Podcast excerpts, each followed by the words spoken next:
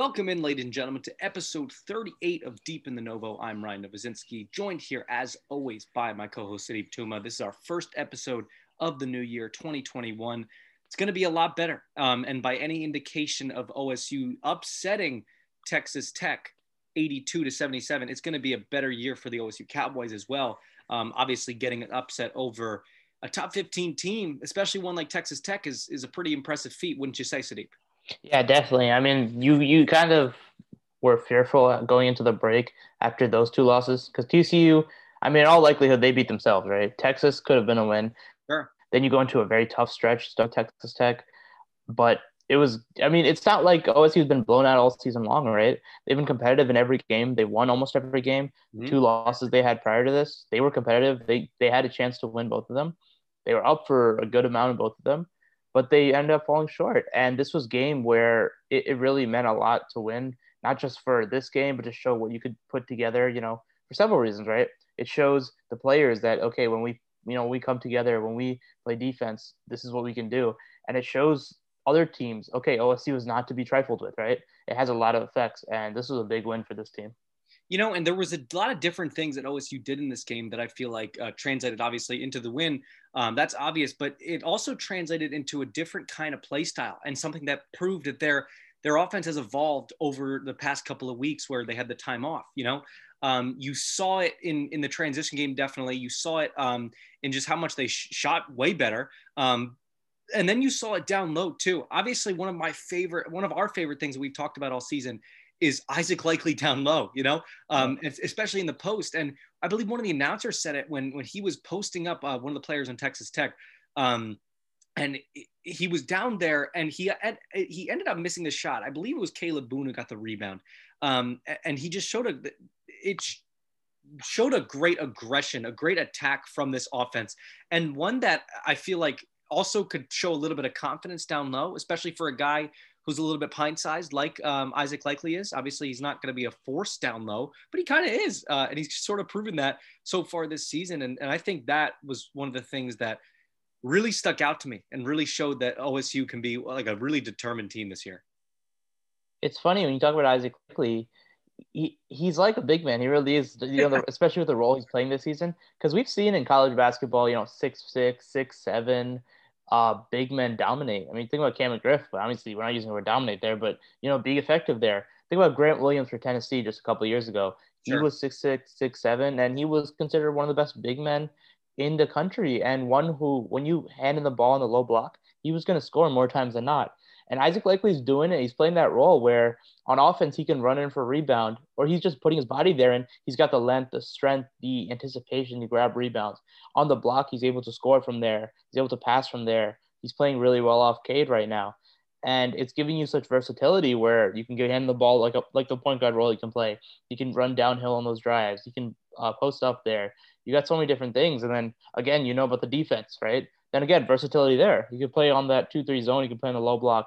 You can play up there, you know, pressuring the ball. He's got all sorts of roles. And it's just giving this team so much more versatility with all these guards they have. Yeah, and, you know, speaking of some of these guards, man, I mean, when we talk about Isaac Likely, but when you talk about guards on this team, we got to talk about Bryce Williams and the show that he's been putting on this season. My goodness. I mean, golly, we can't say it enough. What happened at Ole Miss? Something must have, I don't know, he must have spit on children or something like that, because you can't tell me that this guy who's likely to be one of the best players on this team when it's all said and done was so, you know, dismissed at this school, you know, because it's mind-boggling. You look at the shooting, you look at the passing, you look at the aggression on defense. And obviously yesterday, a good stat line, 15 points, 3 assists, 4 rebounds. This guy can do it all. No doubt. I mean, you're right. I mean, what did happen? Mike Boynton called Bryce Williams their most complete player last year. Called him OSU's most complete player on a team with Isaac Likely and Cade Cunningham.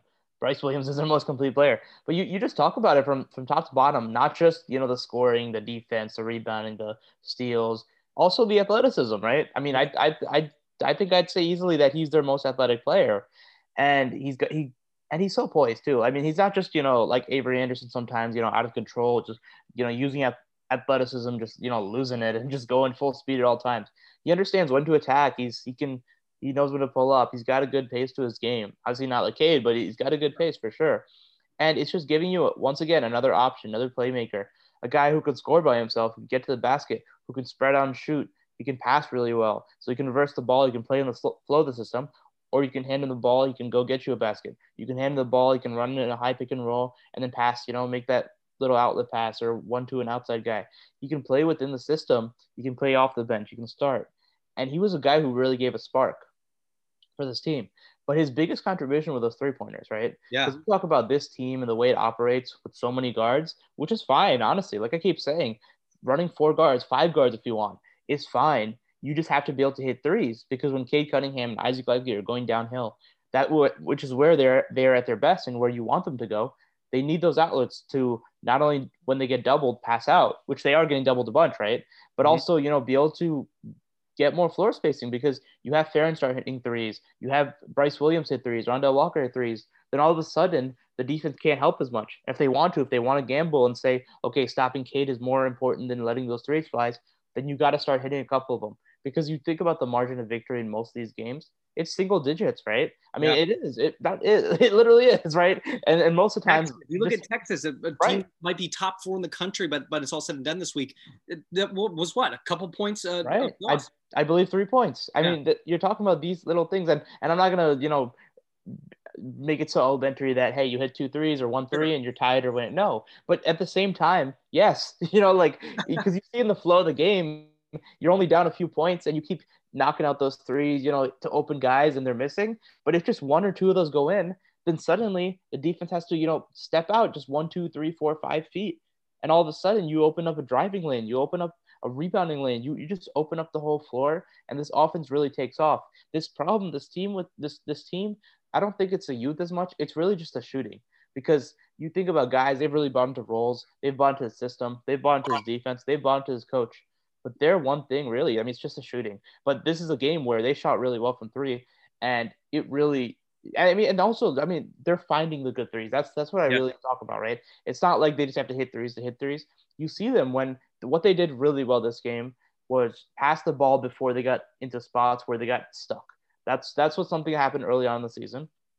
But now, whether it's Avery Anderson, Cade, Isaac Likely, they're passing the ball out of drives quickly. And they're not just passing guys that are open for threes. Sometimes they are, but sometimes the smart pass is to a guy who's going to pass to a guy who's open for a 3. And OSU really did that well this game. The problem was when those shots don't hit, you got an issue. But you look at the percentage, you look at the shots, you look at the production you got this game, I think 42% from 3, that's what you're looking for. I never saw it as a youth thing, right? Because you looked at some of the young guys. The oldest guy on this team, obviously besides Farron Flavors, is Isaac Likely, who I feel like still is a freshman. And I don't mean that as any disrespect or knock on him. I mean that as, oh my God, I'm getting old, and Isaac Likely is getting old. But the way I see it is that, you know, some of these young guys are the reason that this team is thriving. Obviously, Cade is the big one there. But, I mean, Rondell Walker, are you kidding me? How many clutch threes did he hit yesterday? I mean, that was incredible. Yeah. And, you know, when you look at Avery Anderson in the game that he had yesterday too, like, I don't see it as a youth thing. I see it as a, man, once you start getting this team rolling with when it comes to shooting, they can do so much. Obviously, beating Texas Tech. Yeah, it's a momentum swing. You think about the Warriors, right? Those threes not only put up a lot of points, they not only stretch the floor. It's a momentum thing. You hit 1, 2, suddenly you hit 10, right? And it's backbreaking because it's a momentum thing. It's a confidence thing for the defense, right? If you're up there and you start making a couple threes on Texas Tech that plays such good defense, or even a team that plays bad defense, it's just mind-boggling because you can do everything right, then someone can just hit it in your face, right? Or you can do everything right, but just one like millisecond slow rotation, or sometimes the right rotation, a guy hits it in your face. It's backbreaking. Those threes, 2 threes mean more than 3 twos. It's the truth. I mean, it's a confidence thing. Ask anyone who plays basketball. That's the truth. And this team and the way they're built, threes are so crucial. And you're right. I mean, you talk about the youth. You've got older guys. And here's the thing. You talk about your freshmen. Cade Cunningham is one of the most poised freshmen of all time, probably, right? You think about that. I mean, that's one of his biggest attributes, because I've been thinking about his NBA draft stock the other day. He's not an elite athlete the way that you see from, you know, Ben Simmons. For all his weaknesses with shooting and everything, Ben Simmons' athleticism for that size is ridiculous. Cade Cunningham, he's got such size, strength, but you think about his strengths, he's all about what he's already made. You know, they talk about prospects most of the time, and a lot of times NBA teams will take raw bodies, right? Physicality, athleticism, etc., and then build on the shooting, the decision making, the blah blah. Cade's got all that in NBA level, right? As if he's a 5 to 10 year vet already. You think about the high IQ, the playmaking, the pace. These type of things are things you mature as you go along. What he lacks is things that'll, you know, possibly, you know, knock down a ceiling a notch or two in the NBA. But that's what we're talking about right now. My whole point is things that make him a guy. And so I guess the whole point I'm saying is, in spite of those, you know, lack of athleticism and stuff, people are still looking at him as the number one pick simply because he's just so talented and so poised and so mature beyond his level in 2020.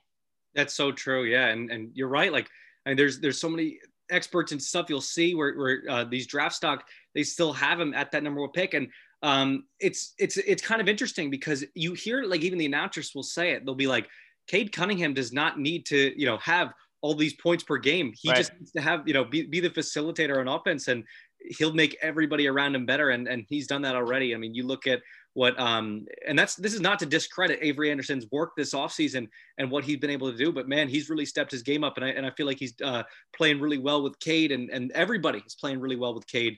And maybe that's one of the reasons Bryce Williams playing so damn good is because he has that element. And it's so interesting to see all these motions and these wheels come together, because this team is coming together. And this was, I feel like, the perfect glimpse of it, don't you think? To start the year off with everything working, as we've said many times in this podcast, the shooting when it works, the passing when it works, the defense, we'll get into that in a little bit, but man, when that works, it can all work really well. It really does. And it's a thing where you're doing this against, you know, one of the best defenses in the country. Texas Tech has a reputation for defense, right? And stymieing defense. And the way you beat it is you play as a team, you make smart decisions, you make smart passes, and you understand that you're going to have to hit some tough baskets against a team that's going to contest a lot of shots. It's going to create some steals, but you watch this team and the way they operated, you're going to, like I said, you're going to have some bad turnovers here and there just because you're playing a defense like this, but you make the right decision. You make the right moves, you take the right shots, and you got to be satisfied at the end of the night. And I mean, you got to be satisfied with the win. Yeah, totally. You know, and one of the other things that OSU was able to do so well was forcing turnovers, right? When you look at the defensive side of the ball, you had some great elements yesterday. You know, you had the little bit of traps in there. You had you know, a little bit of pressing in there. Obviously, Mike Boynton just turning up the intensity there, and what I really liked was this 2-3 zone and how it was working, in combination too with the man. They switched that up a little bit, and it worked really well. It was a good system against this Texas Tech offense, don't you think? And this is a combination of two things really. You look at the steal disparity, 12-3. OSU dominated there, and rightfully so. Yeah. And each and every game, OSU has gone into that sort of flow where they attack, they blitz pick and rolls, right? They attack them, the high pick and rolls. They force you to, you know, reset your pick and roll, not let you get into a flow. Then they double matchups. They aggressively double, right? They overhelp a lot. And that's why at times you're going to leave yourself exposed to three. It's just pick your poison. And OSU's been doing that. But what they did really well here was, you know, that 2-3 zone. And it wasn't just, you know, your standard 2-3 zone. They really extended it. You saw how up the two guys on the wings were, Cade and Isaac Likely. They were up to the perimeter. They were really stopping the ball from going in the middle. They were completely extending it. They were, you know, almost looking at matchup zone, but it wasn't. Mm-hmm. And guys were moving around really well, cohesion, doubling, and it was a strong zone. But you talk about the steals in the first, forcing turnovers. That was really a key because a lot of those turnovers were, you know, bad turnovers in terms of for Texas Tech. Yeah. There is a differentiation, right? Turnovers, not all turnovers are created equal. Some turnovers are bad ones, right? You're standing at the top of the key, you pass the wing, an OSU defender hits it, knocks in front, and suddenly they're full speed transition. That is a bad turnover, like we always talk about. Yeah. And OSU had a couple of those, as in they got a couple of those, which is great. But it was a thing of that. It was a combination of their typical, you know, hedging, pressing. You're right, a lot of that attacking, pressuring, but it was also a combination of that plus. Texas Tech had to do some things like OSU has had to do it sometimes with Cade Cunningham, where Texas Tech could not pass out to certain guys because even though they were open or even though they were lightly contested, once OSU rotated back, they know those guys are not going to make threes. So yeah. Mac McClung has to drive in. Mac McClung has to take tough threes. Terrence Shannon has to take some. Kyler Edwards has to take some. They have to drive in and try to force in some couple passes. But that doesn't make, just because they're forcing them a little bit, doesn't mean them easy steals at all. That was still OSU understanding the game plan and doing that. Now, say, like we talked about when they played Oral Roberts or TCU or great three-point shooting teams, sometimes you want to go with that game plan over pressuring, and you're going to leave yourself exposed to some good three-point shooters. And TCU and Oral Roberts and Oakland are all willing to pass out to those guys. OSU had the luxury in this game of, hey, we didn't need to extend to those guys, right? You see several guys like Burnett or other guys that – I mean, and Santos Silva, right? Big men down the middle. I mean, not a lot of teams have – sometimes, a lot of times, they don't have five that can't shoot. But OSU – it was a really combination, right, of their own defense and a combination of the way Texas Tech had to play, try to force some balls in the middle or pass to some guys and not pass to other guys. Mm-hmm. And but, again, that doesn't make it just an easy thing where OSU can just steal it simply because Texas Tech has to play that way. It still requires execution, game plan, and understanding and savvy. And OSU did all that, and they were able to really lock down on defense. And that, I mean, not even just lock down, Texas Tech was still able to do some stuff. But Texas Tech also had to take a bunch of tough shots. Shots they're able to make. When you have guys like Mac McClung, Kyler Edwards, Terrence Shannon, these are talented players. And some of them are going to make them. But you saw the way OSU played. They bleeded out the clock. A lot of times, close to 30 seconds used before you could take a tough shot. Not a shot Texas Tech wanted to take. Texas Tech might, lose the ball. I mean, there's a bunch of things that happened. But it's all really just credit to OSU and how they played. Let me ask you this, too. Because I want to really – put this scope into the minds of OSU fans out there and just how good this team that OSU beat the other day is. We look at this and what Chris Beard has built at Texas Tech, right? We talk about the defensive identity, but when you add Mac McClung as a transfer to a team that was already a tournament team the year prior, in the national championship type of team, right? Just a couple of minutes away, right? Just right. One and they're able to win that game. You add Mac McClung to that, one of the most prolific scorers in the country. Can you tell us how good this Texas Tech team was that OSU beat? Because they're fantastic. Yeah. I still can't believe they're ranked 13. I think this is a team that is much better than 13. I don't know how they're ranked there, but at the same time, this is such a good Texas Tech team. Now, they lost Jahmi'us Ramsey in the NBA, going to the NBA, but they got Mac McClung to make that up, and I would go out to say Mac McClung is a better player than Jahmi'us Ramsey. Mm-hmm. And that's no disrespect to Ramsey, who is an excellent player, but Mac McClung is seasoned. He's a veteran. And he's also just a talent on both sides of the ball. McClung plays hard on defense, but on offense, he can shoot threes at a crazy rate. He can pull up. He can drive to the basket. He's very athletic, and he's always moving with or without that ball. And in this motion offense for Texas Tech, it is perfect. It is a perfect fit. And this is a really, really good Texas Tech defense. Mm-hmm. Team. And while defense is their identity, they can certainly score on offense as well. Now, this is, again, it's not an easy win, but it just shows that OSU is ready for the spotlight. It's ready to be whatever people thought they could be, right? This is not just some Cade and no one else team. This is a team. I mean, think about it. Cade struggled severely this game, and it just showed with all the other guys that really came out and played hard. This is a very good team, and OSU's been close a lot of games. Think about it. We're talking like a lot of people sometimes are talking like this is 3-4 or something. No, this is a 7-3 team, 7-2 team, a team that was so competitive in those two games. They were so close from being 9-0. And I heard one of the commentators say during the broadcast, if OSU wins those two games against Texas and against TCU, they're a top 10 team. And I agree with that 100% because you just look at, I mean, a win against Texas, and B, an undefeated record at this point, 3 games into Big 12 play. That is a very, very big check mark. Mm-hmm. Honestly, if you're an OSU fan, you just kind of hope that this doesn't end up like one of those weird seasons where OSU kind of just these games where it's like TCU, right, which is a very talented team. Those games just kind of get away from them, right? And I don't think it's going that way. Obviously, you look at the 2 losses and you can try to prove me wrong like that. But man, those were a lot closer than those weird OSU losses, right? Where they lose to like a TCU, like a bad TCU team, a middle league TCU team. Like I'm saying, like 2 years ago when they were losing them by like 25 or something like that, right? It's not the case anymore, and they would just get a random upset here and there. This is a team that can be upset. This is a good basketball team, a very good basketball team. And they showed the nation that the other day, and I feel like this is going to be a huge win for the team going forward. yeah, when you bring up those other two games, that's where you can start talking about the youth a little bit and the inexperience to some degree. But the big thing is these guys haven't played together, right? When you come down to crunch time, who gets the ball? How do you operate? How do we play? There are nerves that come to your mind, thoughts that come to your mind. It's a little bit different. And it doesn't mean just everyone wants to take over the game. Some people want to shy away from touching the ball, right? They don't know what to do. And sometimes it's bad because, yeah, you want to hand Cade the ball, but you want to keep your motion. You want to keep running your stuff. You want to keep moving without the ball because otherwise the offense gets stale and immediately the defense can just double and that's the end of the game, like we saw against TCU, right? You need to get in a flow. You have to understand. And that's all come from Mike Boynton. What a tremendous job he's done. 100%, yeah. And, you know, this guy, having this team going forward, you know, I know we talked a little bit about, you know, the inexperience in those two games. What does this kind of win, do you think? What do you think this win means for the team going forward? What can this do for this team's confidence? Yeah, I mean, several things. One, you talk about confidence and what this means to this team. I mean, I'm sure they know how good they are, but it just shows you, right? When you see it on paper, when you see the win, when it all comes together, it shows, okay, yeah, this is what we can really do. It shows the other guys aren't playing much, right? Like a Donovan Williams.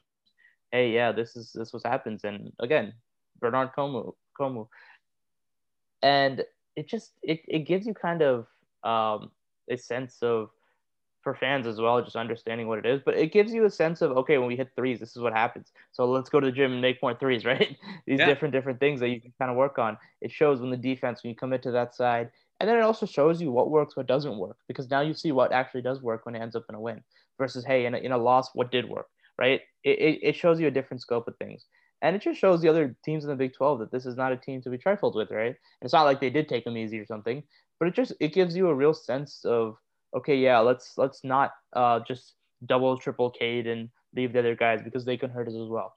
Yeah. It's because not everyone's got a defense and an offense like Texas Tech, right?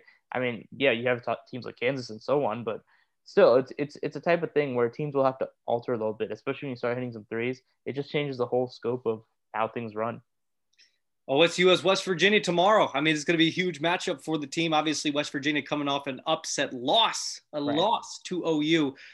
Maybe OSU might make it two losses in a row for Sooner State teams for the West Virginia Mountaineers. And that's such an interesting matchup because the way West Virginia plays, they are such an old school, big man, grinded out team. This is not press Virginia. This is not Javon Carter and that press attack. This is such a different team. And you think about that, this is two very, very different teams clashing, right? One of my least favorite things that people say is that when people still call it press Virginia, it's like, shut up. Exactly. I mean, you think about Oscar Tshiebwe and Derek Culver and these big men and the way this team plays. They are such an interesting team. It's going to be – I'm really curious how Mike Boynton and this team is going to attack on defense because you can really pack the paint a little bit and, you know, you really kind of have to, right, with these big men. I wonder how the rebounding is going to go because you talk about the size differential. This is the one time. This is not like Kansas with one Azubuike that I wouldn't even be worried about that because OSU will figure that out easily. But a game like this where you have, you know, such that's kind of that's the identity with this Virginia team. They're grinded out. They play a completely different style than this, you know, energetic, guard-orientated, defense, movement, right? Athleticism versus that grinded-out style. It's going to be really interesting to see. Mike Boynton has the chance to upset two top 15 teams in a row. Let's see if he can get it done tomorrow at 9 p.m. Eastern time against the West Virginia Mountaineers. That's all we have for you today, ladies and gentlemen. Thank you for tuning in to our post-game coverage of OSU's 82-77 upset of the Texas Tech Red Raiders. Thank you for tuning into Deep in the Novo. And continue to listen to all of our O'Colly coverage at O'Colly.com, at O'Colly on Twitter, and at O'Colly Sports on Twitter. For Deep in the Novo, I'm Ryan Novozinski. Thank you and have a great day.